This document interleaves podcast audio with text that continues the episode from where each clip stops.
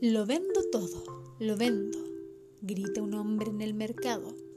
Vendo tuercas y tornillos, cerraduras y candados, bombón helado y barquillos, alcohol, tiritas y yodo, camisas y calzoncillos. De todo, vendo de todo. Se le acerca una clienta. Quiero un bote de silencio medio litro de tormenta, cuatro cajas de buen tiempo y un kilo de isla desierta. Quiero espuma de la playa, dos botellas de laguna, un racimo de palabras y una rodaja de luna. El hombre del puesto se enfada. No vendo nada de eso. Y ella se marcha diciendo, entonces no vende nada.